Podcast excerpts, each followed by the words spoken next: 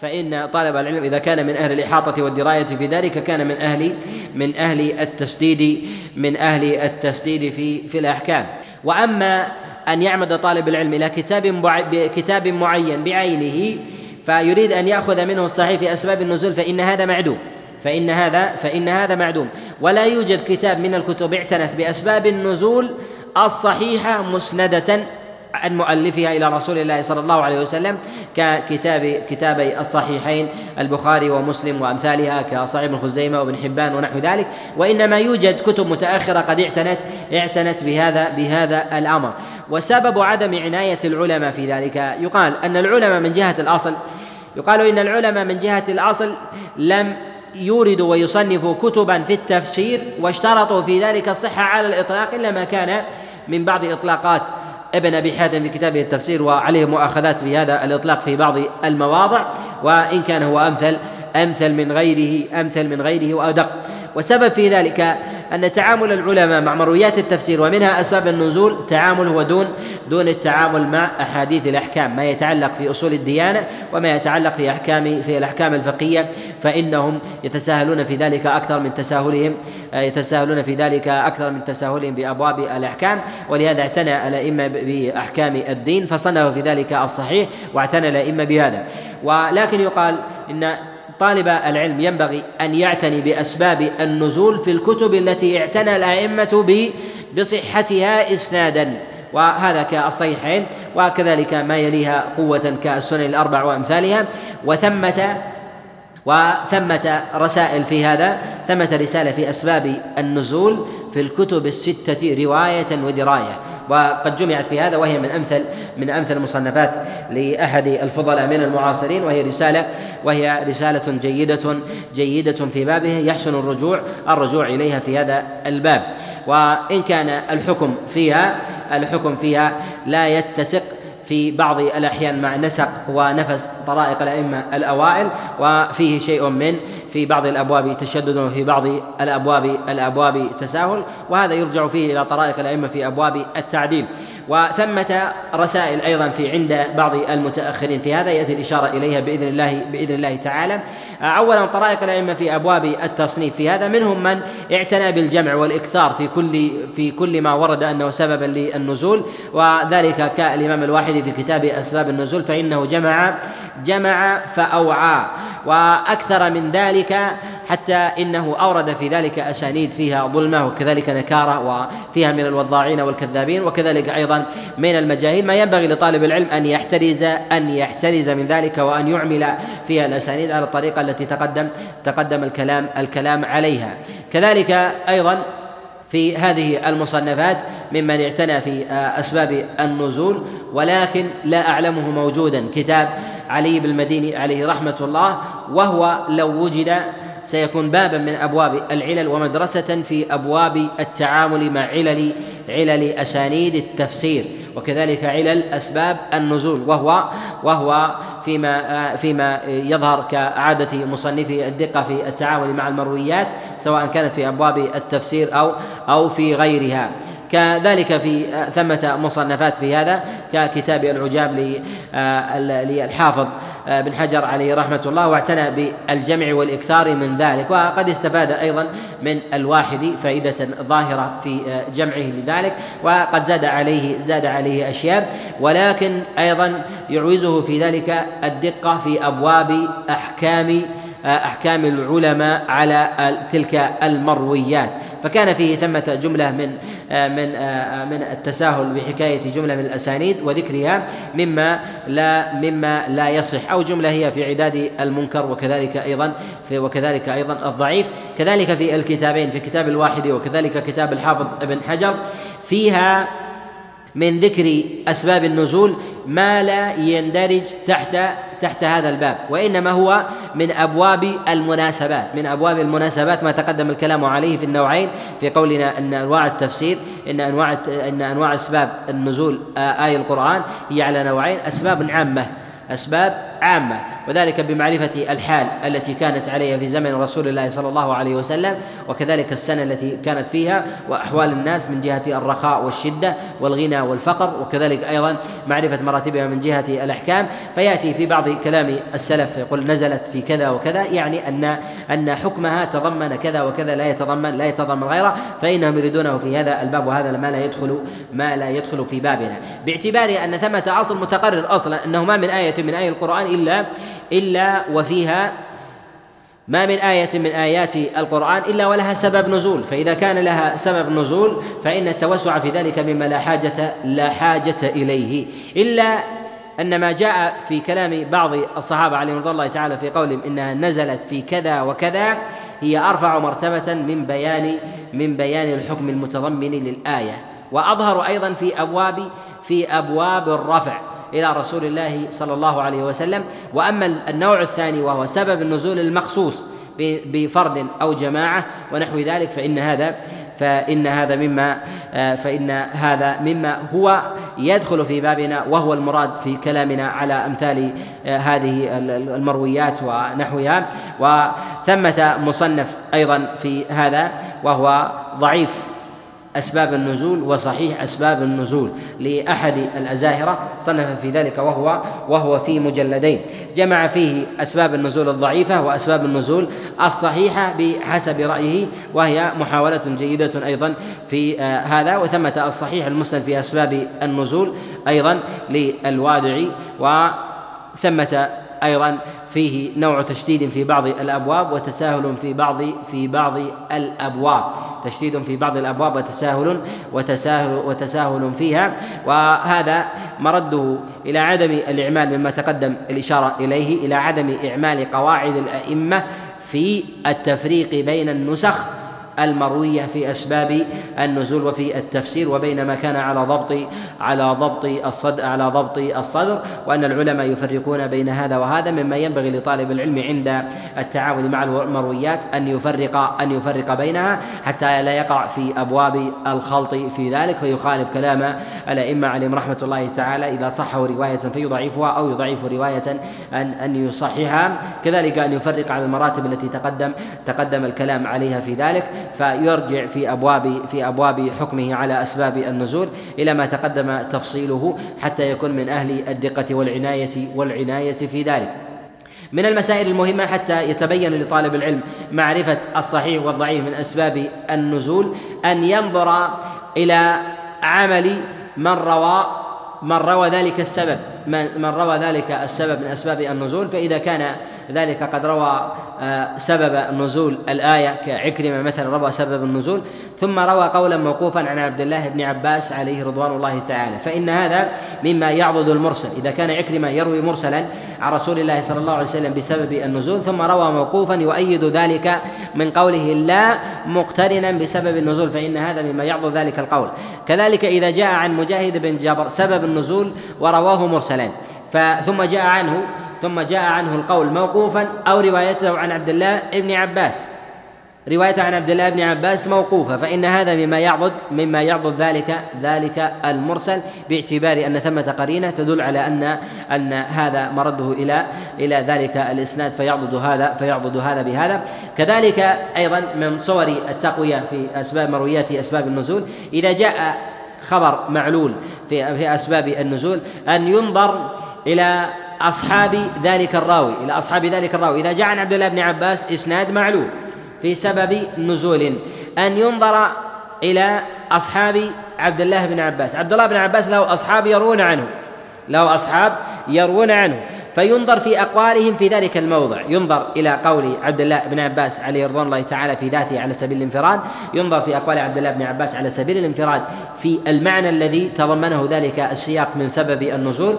وعلى سبيل على سبيل الانفراد ينظر إليه حتى حتى يقوى أو لا يقوى سبب النزول الوارد. ينظر في قول عكرمة في سعيد بن جبير مجاهد بن جبر علي بن أبي طلحة وغيرهم في المرويات سواء المرفوع عن عبد الله بن عباس أو أو الموقوفة فإن هذا يعضد هذا. كذلك من يروي عن عبد الله بن عباس ويعتني بالنقل عنه ولو لم يسمعه ثمة روايات عنه مرسلة.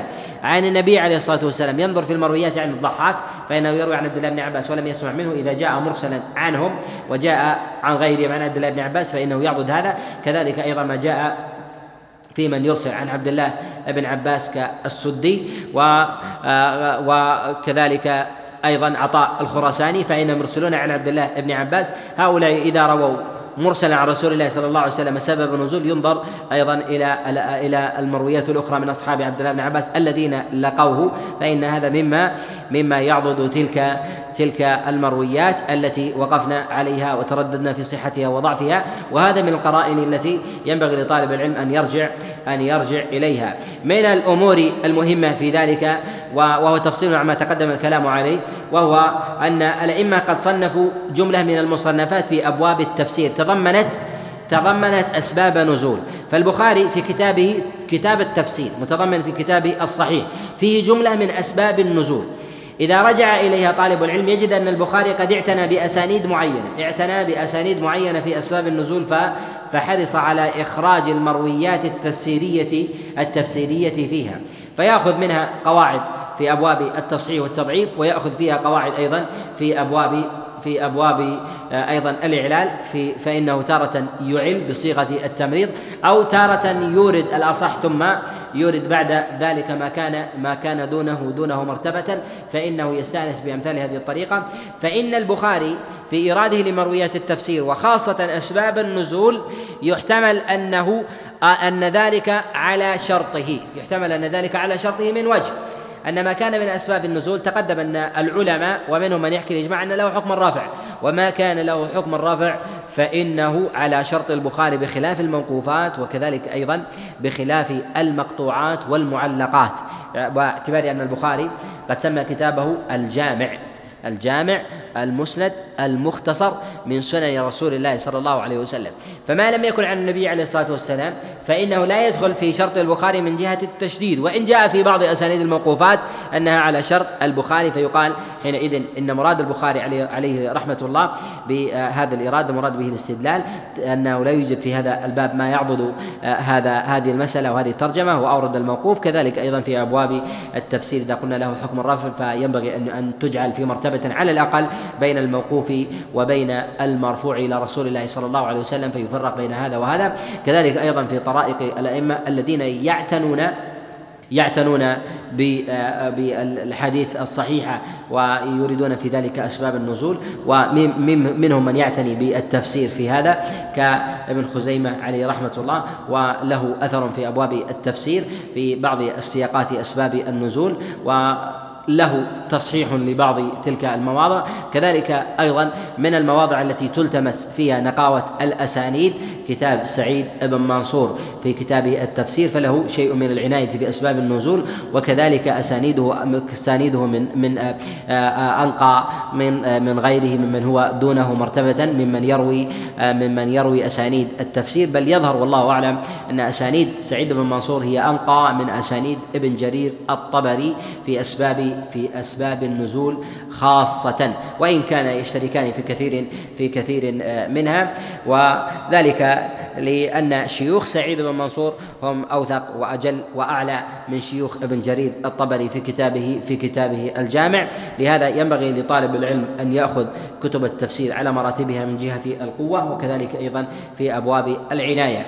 آه، من المسائل المهمة مما آه، في الكتب المدونة في هذا أنه لا يخلو كتاب من كتب التفسير من العناية بأسباب النزول ولكن ينبغي لطالب العلم ألا يعلق ذهنه بكل ما يكتب.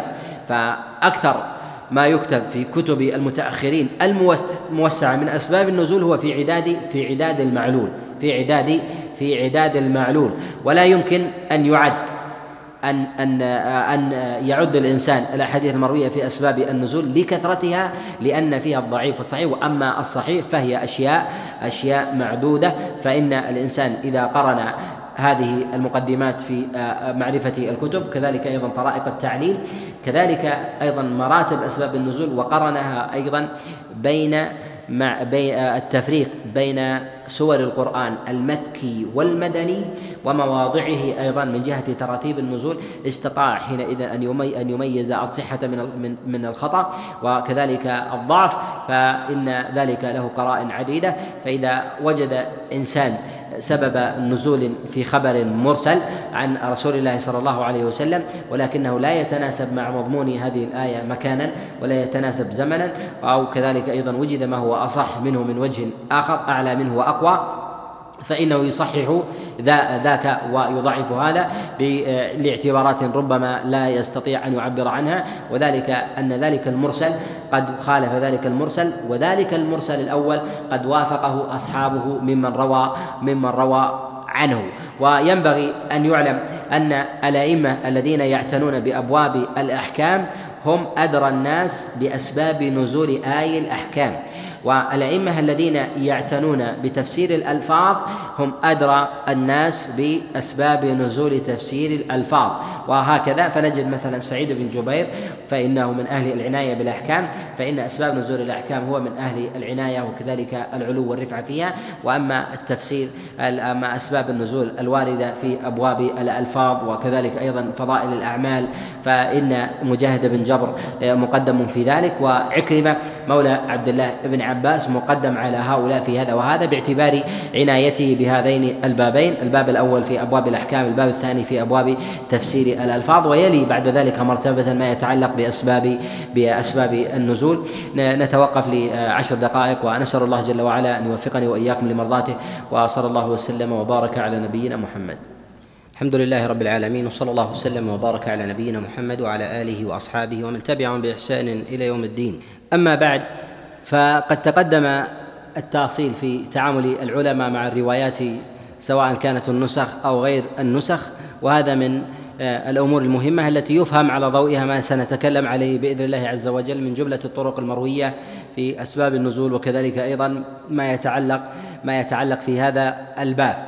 وينبغي أن يعلم أن أسباب النزول لها صلة في أبواب التفسير باعتبار آخذ القرائن في أبواب التعليل والتصحيح كذلك أيضا في الموقوفات من جنسها أيضا فيما يروى خاصة في أبواب الأحكام وأيضا أبواب المعاني.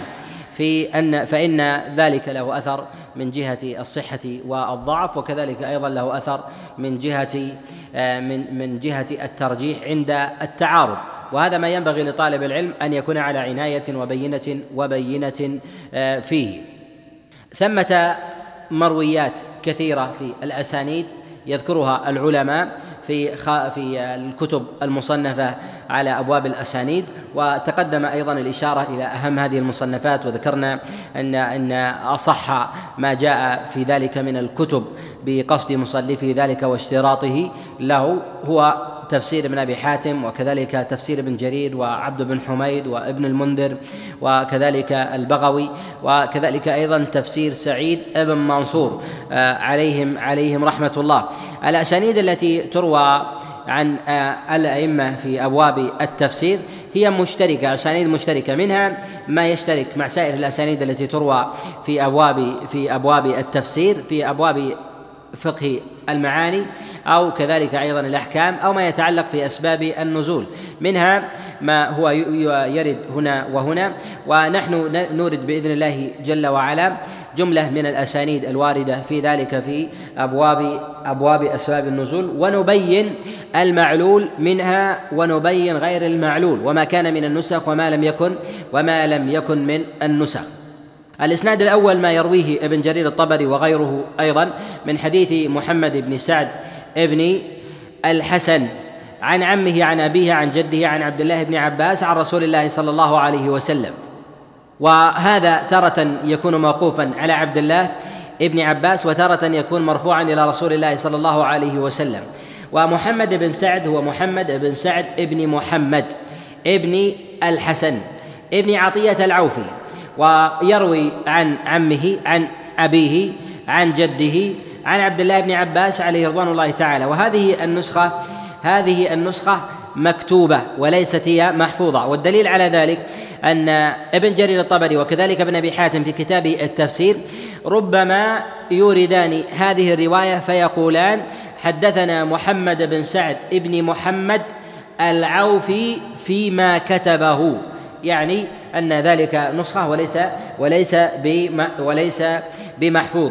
وهذا يفيدنا أن الأسانيد التي تروى بأسباب النزول بمثل هذا أنها أنها نسخ وليست وليست محفوظة.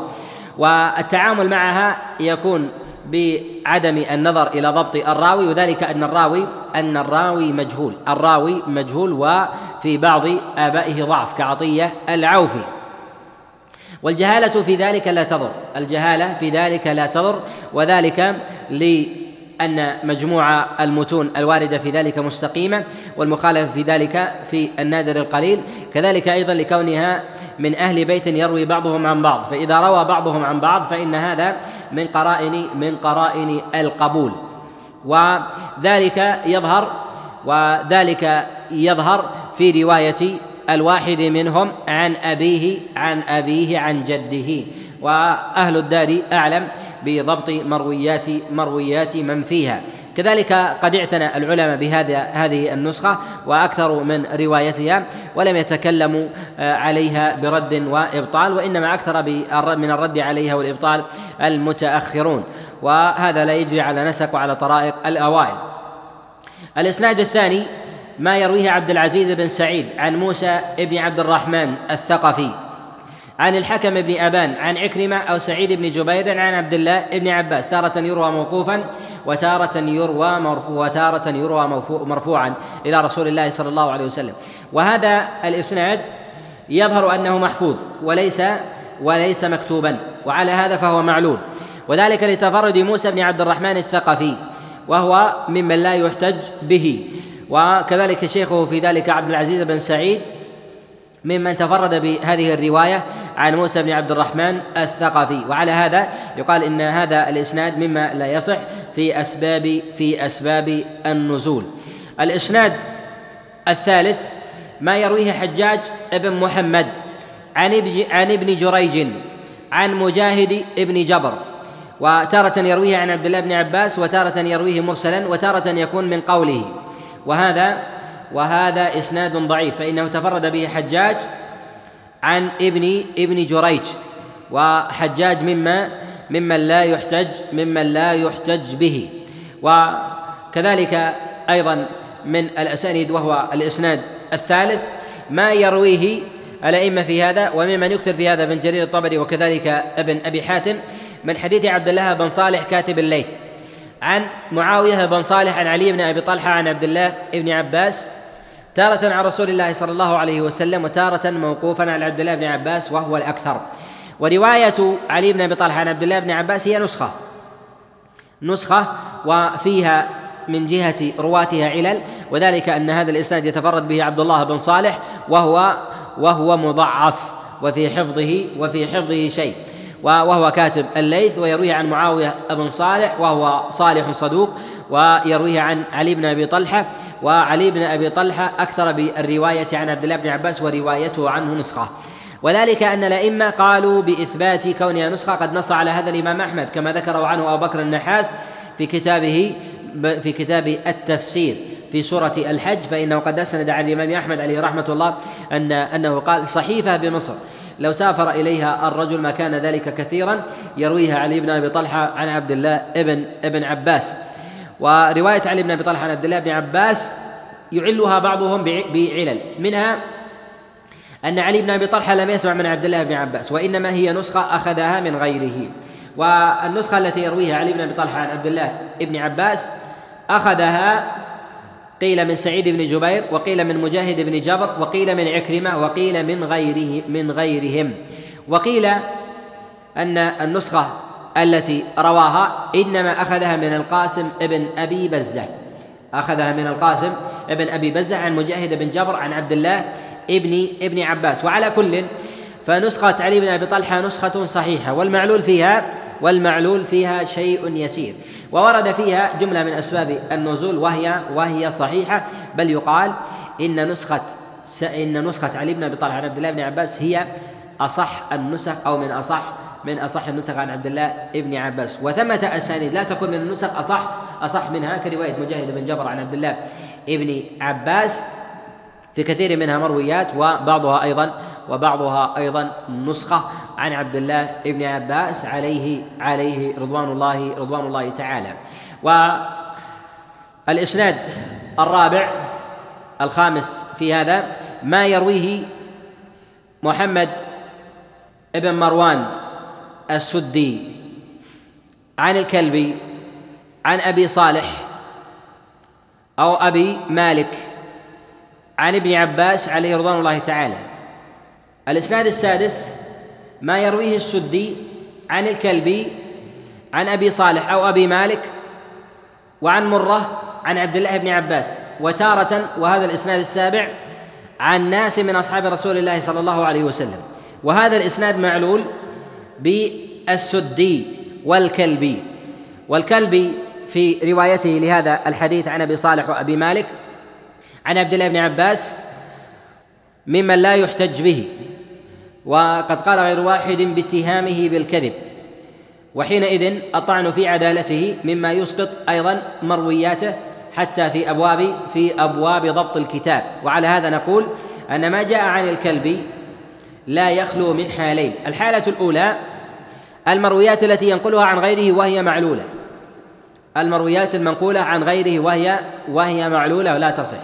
المرويات التي تكون من قوله تروى عنه من قوله فيكون حينئذ من تفسيره وهو من علماء التفسير وهو من علماء التفسير لكنه كثير الوهم والغلط حتى اتهم اتهم بالكذب حتى اتهم بالكذب ولكنه في ذاته في ذاته مفسر.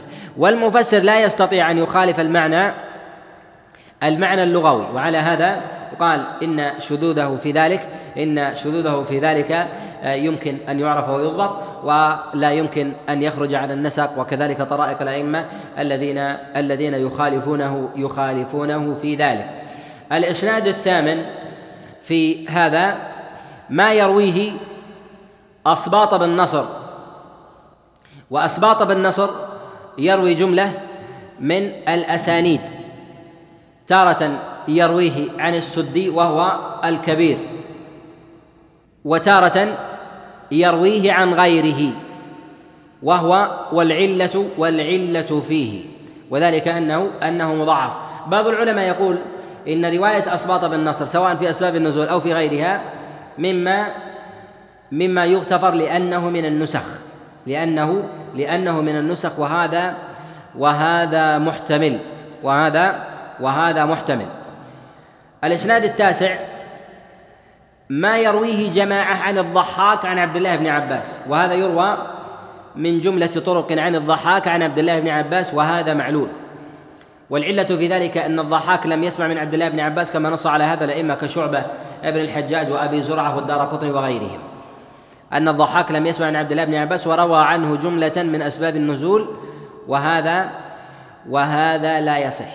وما روى عنه من أسباب النزول يعضد بأحوال. إذا كان من قوله أي من قول الضحاك أن آية كذا نزلت بكذا من غير أن يسند يعضده ما يروى من قول أصحاب عبد الله بن عباس كعكرمة وسعيد بن جبير ومجاهد بن جبر وغيرهم. إذا جاء على هذا النحو فإنه يعضد ذلك وإذا جاء أيضا من قول عبد الله بن عباس يعضده أيضا ويعضد ويؤكد بعضها ويؤكد بعضها بعضا. وما جاء عنه من أقواله في التفسير من ذاته فهو أيضا فهو أيضا من المفسرين فتفسيره من قوله أقوى من تفسيره من تفسير غيره. الإسناد العاشر في هذا ما يرويه عبد الرحمن بن زيد بن أسلم عن أبيه. تارة يكون موقوفا على أبيه وتارة يرويه عن غيره يرويه زيد بن أسلم عن أحد الصحابة.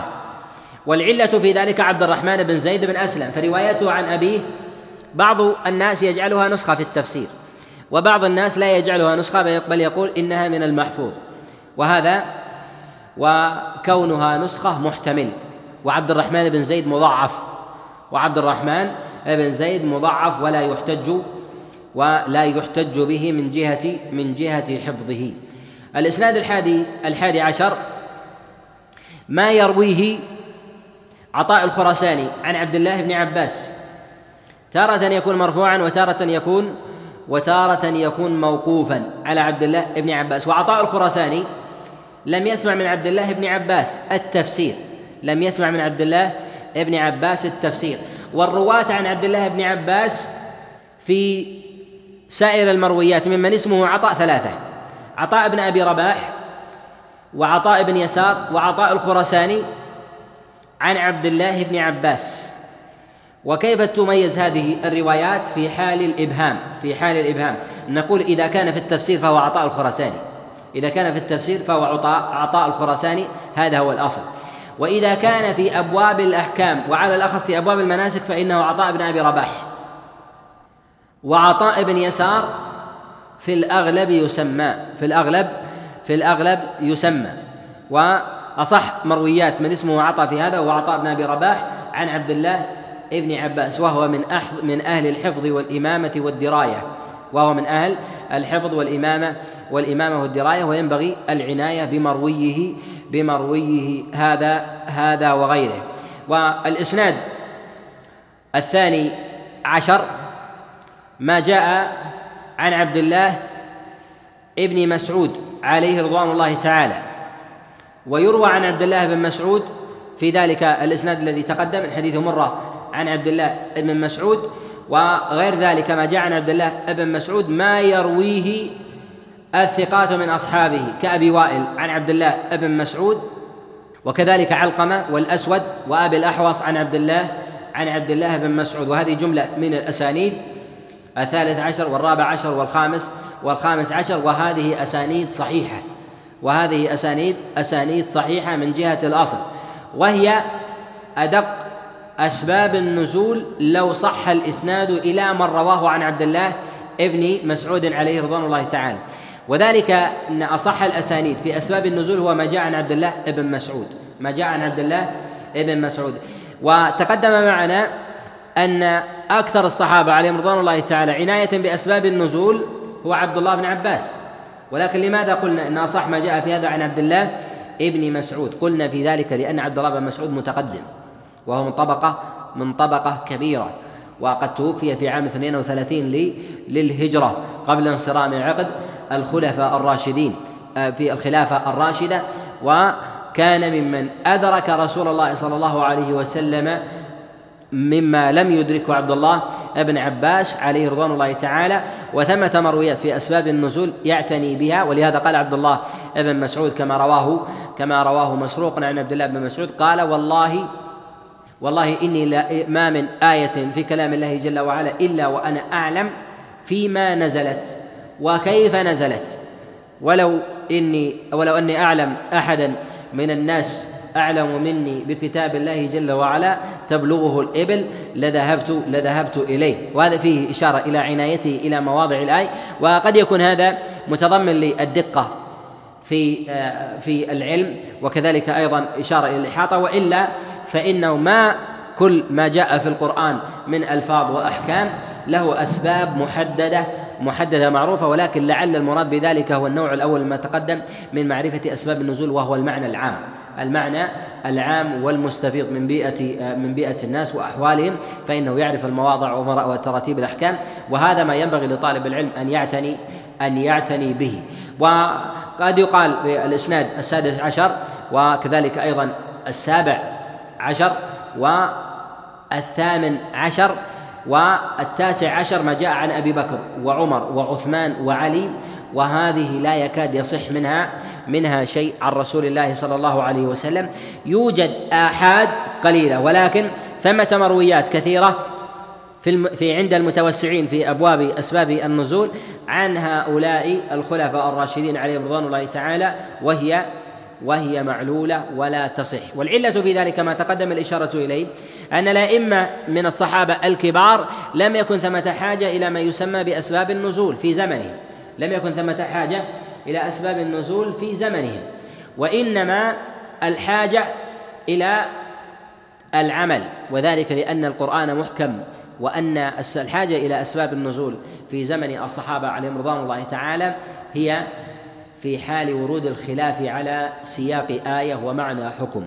وسياق الآية ومعنى الحكم لم يكثر الخلاف فيه إلا في زمن التابعين في زمن التابعين وبل آه، في بعض البلدان قبل وصوله إلى بلاد الحجاز كالعراق وكذلك الشام وخراسان ومصر ونحو ذلك لبعد الناس عن لغة عن لغة العرب ظهر فيهم ظهر فيهم الخلاف وظهر الحاجة إلى ما يعضد تلك المعاني الصحيحة ما يسمى مما يسمى بأسباب بأسباب النزول من دفع آه، دعاوى التخصيص وكذلك أيضا دفع آه، بعض المعاني بعدم إطلاقها وتقييدها على نحو وعلى باب من الأبواب. وهذا ما ينبغي وهذا ما ينبغي لطالب العلم أن يكون على بينة ودرايه ودراية فيه.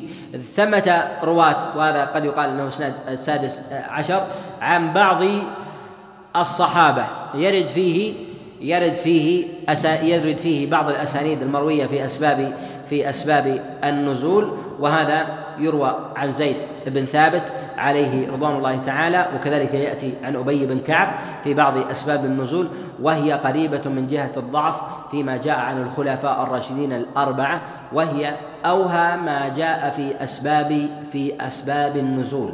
وذلك لانشغال هؤلاء بالأحكام وانشغال هؤلاء أيضا ب رواية القرآن على ضبطه ووجهه وتبليغه لي وتبليغ الآخرين كذلك وجوه القراءة فإنهم قد اعتنوا بذلك أكثر من عناية غيرهم. فإن عبد الله بن عباس وعبد الله بن مسعود اعتنوا بالأحكام أكثر من عناية وجوه قراءات العرب.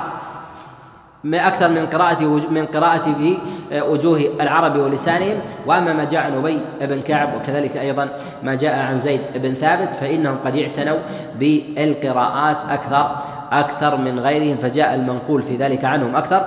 ولهذا المروي عنهم في أسباب النزول في أسباب النزول أقل أقل من أقل من غيره آه، صحة. وإن كان ثمة أفراد من الأسانيد قد أخرجها آه، صاحب الصحيح كالبخاري ومسلم ولكنها أفراد معدودة لا تشكل آه، لا تشكل بابا لديهم في هذا في هذا العلم. وذلك أيضا أيضا لعلو كعبهم في أبواب في أبواب الاستنباط والمعاني مما لا يحتاجون إليه في لا يحتاجون إليه في بيان في بيان الخلاف ونحو ذلك. ثم إن الخلاف أيضا لم يظهر في زمنهم كظهوره في زمن الأفاقيين ممن ممن ذهب إلى جملة من البلدان ونحو ذلك. فإنهم كانوا ممن ممن يختص ممن يختص ب فإنه كان ممن يختص بنشر المعاني من غير ورود ورود مخالف عليه. الإسناد التاسع عشر في هذا منها أسانيد نازلة في هذا والعلة في ذلك متأخرة كما يرويه حفص بن عمر العدني عن الحكم ابن أبان عن عكرمة عن عبد الله بن عباس تارة عن رسول الله صلى الله عليه وسلم وتارة موقوفا على عبد الله بن عباس والعلة في ذلك من حفص بن عمر العدني فإنه لا يحتج لا يحتج به. وكما تقدم الكلام عليه أن ثمة مرويات في أسباب النزول تقف على عكرمة مولى عبد الله بن عباس وثمة مرويات تكون عن شيوخه. وأن ما كان موقوفا على عبد الله بن عباس على على عكرمة مولى عبد الله بن عباس هو أصح وأدق مما يرفعه مما يرفعه إلى إلى غيره. وذلك لشدة احتياطه لشدة احتياطه في أسباب النزول آه، عليه رحمة الله. فإنه فإنه من أهل من أهل الاحتراز والدراية الدراية في ذلك. ونعلم أن ما جاء من أسباب النزول عن عكرمة مرفوعا إلى رسول الله صلى الله عليه وسلم من أبواب الإرسال فإنه أدق من من المقطوعات. من الموقوفات على عبد الله بن عباس والمقطوعات على عكرمة أدق من المرفوعات إلى عبد الله بن عباس ونستطيع أن نقول باعتبار أن عكرمة مع كونه أكثر التابعين اختصاصا في أسباب النزول نقول أن أقوى ذلك وأمثله ما جاء من قول عكرمة من جهة نظافة الإسناد إليه ويليه بعد ذلك ما كان موقوفا على عبد الله بن عباس ويليه بعد ذلك ما كان مرسلا لرسول الله صلى الله عليه وسلم ويليه بعد ذلك ما كان ما كان مسندا إلى رسول الله صلى الله عليه وسلم. باعتبار أن كثيرا من المتأخرين الذين يروون الأسانيد تارة يرفعون الموقوف والمقطوع ويسندونه كما جاء في جملة من الأسانيد التي تذكر هذه الروايات كرواية آه، حفص بن عمر فتجعلها مسندة إلى رسول الله صلى الله عليه وسلم. الإسناد العشرون في هذا ما يرويه محمد بن أبي محمد عن مجاهد عن عبد الله ابن عباس وتارة يكون على مجاهد بن جبر موقوفا وتارة يكون مرفوعا إلى رسول الله صلى الله عليه وسلم والعلة في ذلك في محمد بن أبي محمد وهو شيخ محمد بن إسحاق صاحب صاحب السيرة. ولا يحتج به وذلك لجهالة لجهالته وعدم استفاضة درايته في أبواب الفقه وكذلك في أبواب التعويل. وهذا الإسناد الذي يرويه محمد بن أبي محمد عن مجاهد بن جبر. يظهر والله أعلم أنه لم يسمع من مجاهد بن جبر التفسير. وذلك أن العلماء قد نصوا أن التفسير المروي عن عبد الله عن مجاهد بن جبر لم يسمعه منه أحد وإنما كان نسخة قد دفع إلى القاسم بن أبي بزة فسمعت فسمعت من غيره. ومجاهد بن جبر في روايته عن عبد الله بن عباس وله أسانيد في هذا وهذا الإسناد الحادي الحادي والعشرون ما يروى عن مجاهد بن جبر وهي أسانيد. أولها ما يرويه ابن أبي ابن أبي نجيح عن مجاهد بن جبر وما يرويه ابن جريج عن مجاهد بن جبر وما يرويه ليث ابن أبي سليم عن مجاهد بن جبر وما يرويه أيضا سفيان عن مجاهد بن جبر وما يرويه ابن جريج عن مجاهد بن جبر. نقول أن ما من يروي التفسير عن مجاهد بن جبر فإنه يرويه بواسطة القاسم بن أبي بزة. قد نص على ذلك ابن حبان في كتاب معرفة آه، رواة الأمصار فإنه قد ذكر أن التفسير لم يسمعه أحد من من مجاهد بن جبر وإنما رووه عن القاسم بن أبي بزة والقاسم بن أبي بزة آه، ضابط لكتابه وهو ثقة في دينه وعدل أيضا في آه، في روايته. والمرويات حينئذ عنه تنظر في ذات الراوي. إذا كان ثمة واسطة بينه وبين القاسم فإن هذا يرد وإذا لم يكن ثمة واسطة بينه وإنما أخذ منه مباشرة كأكثر الرواة كابن أبي نجيح وكذلك أيضا آه، كذلك أيضا ابن جريج وكذلك أيضا سفيان وغيرهم فإنهم يروون هذا هذا فيما يظهر عن القاسم بن أبي بزة وربما كان لبعضهم واسطة كحال كحال سفيان. وكذلك أيضا فإن ليث بن أبي سليم وإن كان ضعيفا في ذاته فإنه يروي يروي عن القاسم بن أبي بزة مباشرة فإنه أدركه. وعلى هذا ينبغي ألا ننظر إلى ألا ننظر إلى ذات الرواة. في من جهة ضبطهم في ذاتهم وإنما ننظر وإنما ننظر إلى وإنما ننظر إلى النسخ فإذا صحت النسخة فإن الرواية الصحيحة إذا كان الإنسان من أهل الديانة فليث بن أبي سليم. له مرويات في أسباب النزول يرويها عن مجاهد بن جبر عن عبد الله بن عباس وتارة تكون مرسلة من قول مجاهد مجاهد بن جبر. فعلى هذا نقول آه، إن ليث بن أبي سليم في روايته لأسباب النزول لا يخلو من أحوال. الحالة الأولى ما يرويه ليث بن أبي سليم عن مجاهد بن جبر وما يرويه ليث بن أبي سليم عن غير مجاهد بن جبر. ما يرويه عن مجاهد بن جبر عن عبد الله بن عباس أو عن مجاهد في ذاته فهو الصحيح وهو النسخة التي تقدم الكلام عليها. ما يرويه ليث عن مجاهد بن جبر عن غير عبد الله بن عباس فهي فهي معلولة وليست هي هي من النسخة. وما يروي الليث بن أبي سليم عن غير مجاهد بن جبر فهذا ليس من النسخة. وما يرويه الليث بن أبي سليم عن مجاهد بن جبر في غير أبواب التفسير فهذا فهذا ليس من النسخة وهو وهو معلول. وثمة جملة من الأخبار في هذا آه، ترد آه، بإعلالها بليث بن أبي بليث بن أبي سليم.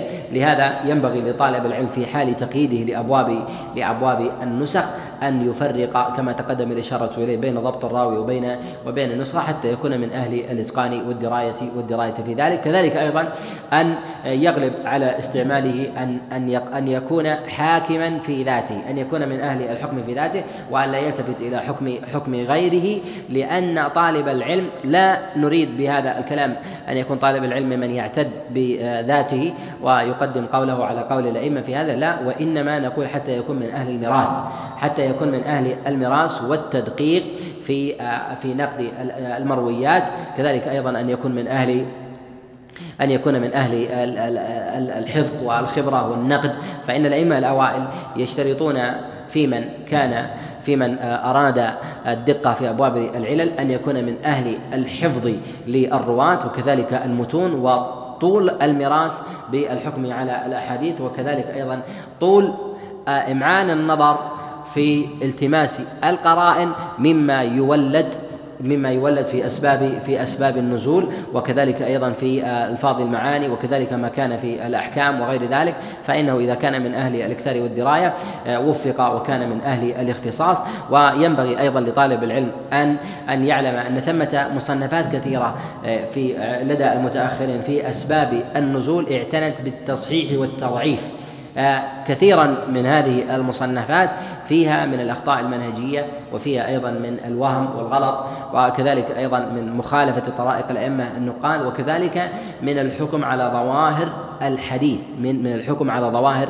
الأحاديث والأسانيد من غير إحاطة أو إعمال أي قرينة كانت فوقعوا في إعلال كثير من الأحاديث الصحيحة وكذلك أيضا من تصحيح كثير من الإعلال من الأحاديث المعلولة وكذلك أيضا فإن هؤلاء أهملوا باب النسخ في أبواب التفسير وأبواب أسباب النزول على وجه الخصوص ولم يعتدوا بها على الإطلاق. فينظرون إلى ترجمة الراوي ثم ثم يعلون مرويه وهذا مخالف لطرائق الأئمة عليهم رحمة الله. لهذا ينبغي أن تلتمس أحكام الأئمة في مواضعها وقد بينا جملة من النسخ في ذلك في رسالة سميناها التقرير في أحكام أسانيد التفسير وهي وهي مطبوعة. أسأل الله جل وعلا لي ولكم التمام والسداد والإعانة وأن يوفقني وإياكم لمرضاته وأن يلهمنا الرشاد والصواب وأن يجعلني وإياكم من الموفقين في القول والعمل وأن يسلك بي وبكم منهجا قويما وصراطا مستقيما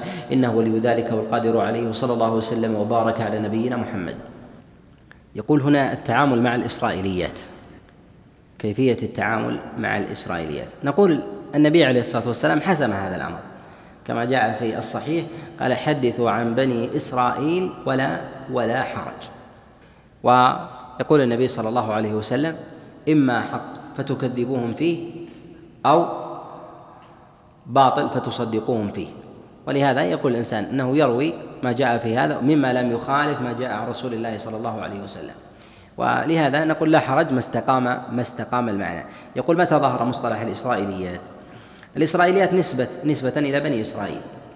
وبنو إسرائيل إنما سموا بذلك باعتبار أنهم أن أنه من أبناء يعقوب. و ومن ذرية يوسف عليه السلام. فيعقوب باللغة العبرية يسمى إسرائيل. يسمى إسرائيل. فكانت المرويات في ذلك منسوبة منسوبة إلى إلى أولئك القوم من آه، اليهود والنصارى من الأحبار من الأحبار والرهبان. يقول ما معنى العناية بالألفاظ دون العناية بأسباب النزول؟ العناية بالألفاظ هي ما يسمى مفردات المعاني.